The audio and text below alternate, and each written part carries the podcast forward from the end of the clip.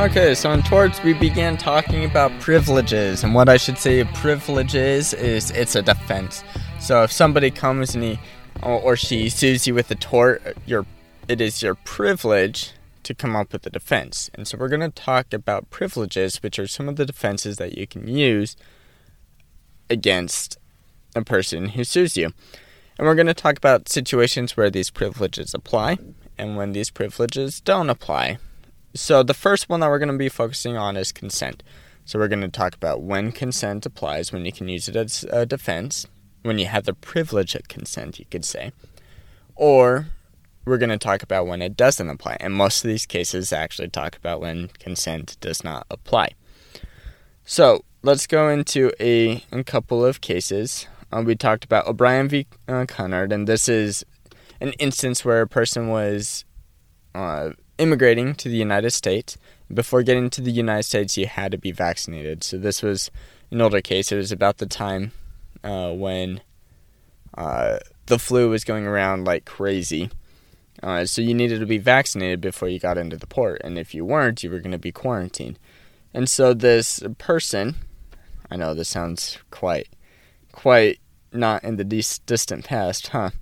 But this person was vaccinated, and uh, they had some poor reactions to the vaccine, and and so they, and when I say poor, I should say uh, less than poor. They had a lot of um, irritation, boils that popped up around the vaccination area, and they became quite ill. But so they sued, saying that this was a battery, meaning you touched me and it caused harm. And the court says, well, you can't use that argument because there was consent here. And so, what gave them consent? Well, we're going to use an objective standard to see if a party consented to action. So, we're going to want to look at not what the uh, plaintiff in this case was thinking, but we're going to look at what their actions said. In this case, she stood in line, she waited for the vaccination, she knew that everybody on the boat was being vaccinated. Uh, she was familiar with vaccinations and she did not object to the vaccination. And so all these actions implied that she had given ex- uh, consent, even though she hadn't explicitly said, Yes, you can vaccinate my arm.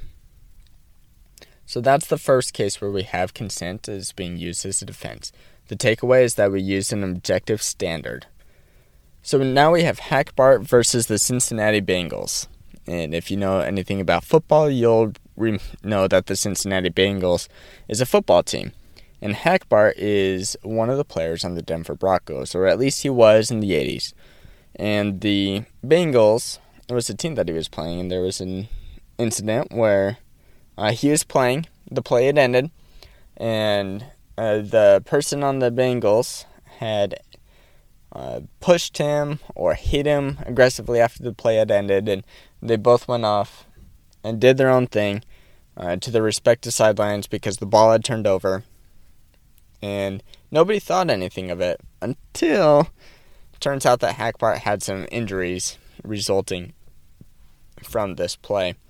So we talked about where do we draw the line between when you have consent and when you don't have consent when it comes to a dangerous activity because he's obviously consenting to play this dangerous sport. And so when's this change? When can you say, no, I did not consent to being hurt like that? And what we're going to talk about is, in these kind of circumstances, is the customs of the activity, meaning what do players see as unreasonable? And we're going to talk about the testimony of those uh, who could be witnesses in this kind of case. So we're going to talk about uh, and figure out what those customs are from coaches, from players, teammates, referees, all these people who have an understanding of what the sport entails and what is customary for the sport. So football, for example, hitting after a play is unreasonable. It's against the custom of the sport. Hockey, you can just put down your gloves and go at it and that but there is the part where you cross the line and so it's how do you determine when you cross the line it's not up to the fans it's up to those who actually has an understanding of the customs of the sport Okay, so now we're going to get into more details with consent with Mohr v. Williams. And Williams, in this case, so there was an ear doctor, and the patient had given consent to examine one ear, and the doctor decided that there was need uh, for surgery on the one ear. So they went under, and the patient went under. The doctor looked closer and is like, There's nothing wrong with this ear, but looked at the other ear, and there was something wrong with that ear. So they went and conducted an operation. It was successful. No injuries were caused from it, but the plaintiff sued for damages anyways, uh, saying that this was a battery. And the jury agreed with them, uh, but gave an excessive amount of damages, and so both parties appealed because the plaintiff wanted, sorry, the judge uh, ordered a new trial because the damages were excessive. So the plaintiff appealed because they wanted all the money, and the defendant appealed because they didn't want this to go to a jury. Our biggest takeaway from this is that consent should typically be explicit. You need to ask somebody if you're going to operate on them. However, there are certain circumstances where you could say that consent is implied. Uh, there's four big ones. Uh, first, a patient is unable to give consent. So, if they're unconscious, uh, it's a life threatening emergency. Uh, as such, they're intoxicated, they're incompetent, incapable of providing consent in any way. That's one way that you could find com- uh, implied consent. Second is if there's life threatening conditions, if the actions are delayed, meaning the person is going to die if nothing happens. Third is if a reasonable person would consent underneath the circumstances. And fourth is that the physician had no reason to believe that consent would be refused.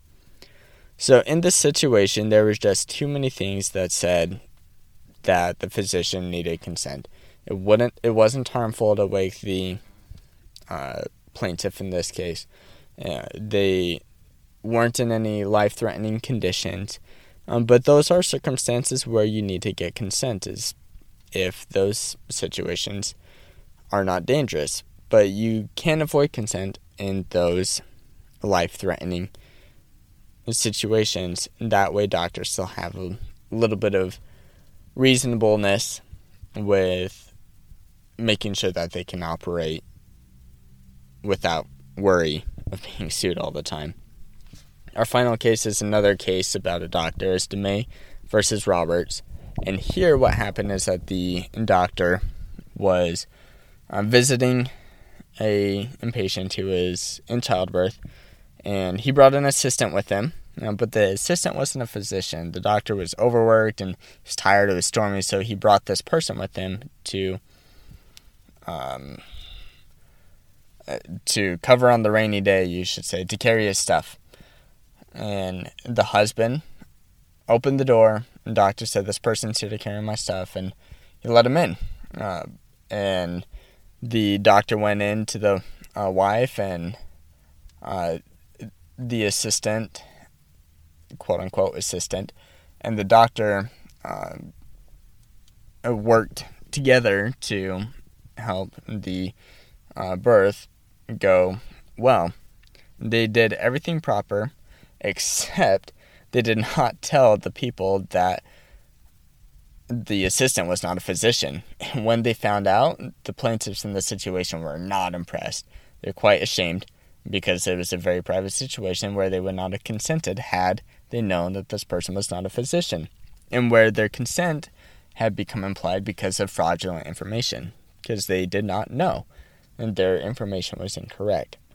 So, what needs to happen here is that our big takeaway is that fraudulent consent or consent obtained through fraud is not considered consent. Uh, consent can be obtained fraudulently if a person is not well informed. So, well informed is a way to take away that fear of not consent. Uh, but it is up to the defendant to actually make sure that they disclose all that information. There is a situation where fraudulent consent does not negate consent in that case, and that's if the uh, consent is about collateral circumstances instead of being essential in character. If it's essential in character, then um, then there's no consent there. Uh, let's just go over a quick example just to prove this point. So first, if a fraudulent, if the fraudulent is so say a person is being invited to go to a dunking booth and to raise money, and the person agrees, believing that the money is going to go to one thing, and then it turns out the money is going to another thing. So they can't sue. Um, well, they the consent argument can be used even though it's fraudulent because it's about a collateral thing. Now, had the person been told that they were going to be dunked in water and then they ended up falling into a pit of snakes, well, that's not consent. That's not what they agreed to as far as the essential element goes. So, the content there matters, and that's the privilege of consent. Thank you for listening to this episode of The Law Schoolers. Before I let you go, there are four things I want to say. The first thing is if you enjoyed these episodes and if you enjoyed the website, I would invite you to go and join Law Schoolers Pro, and you can do that by going to lawschoolers.com/join. It's a way for you to support us, but there's also a lot of features there that I think you will enjoy. Second thing is that nearly all of our episodes are unedited. The only ones that aren't are pre-law materials, and the reason for that is so you can actually see the legal material in its raw form as I'm learning it as well. The third thing is that the information contained in these episodes are specifically only for educational purposes. They're not to be used as legal advice. And with that, the fourth thing is if it is used as legal advice, we are not liable. That is, Law Schoolers is not liable for any legal outcomes. Thank you again for enjoying the show. Have a good one.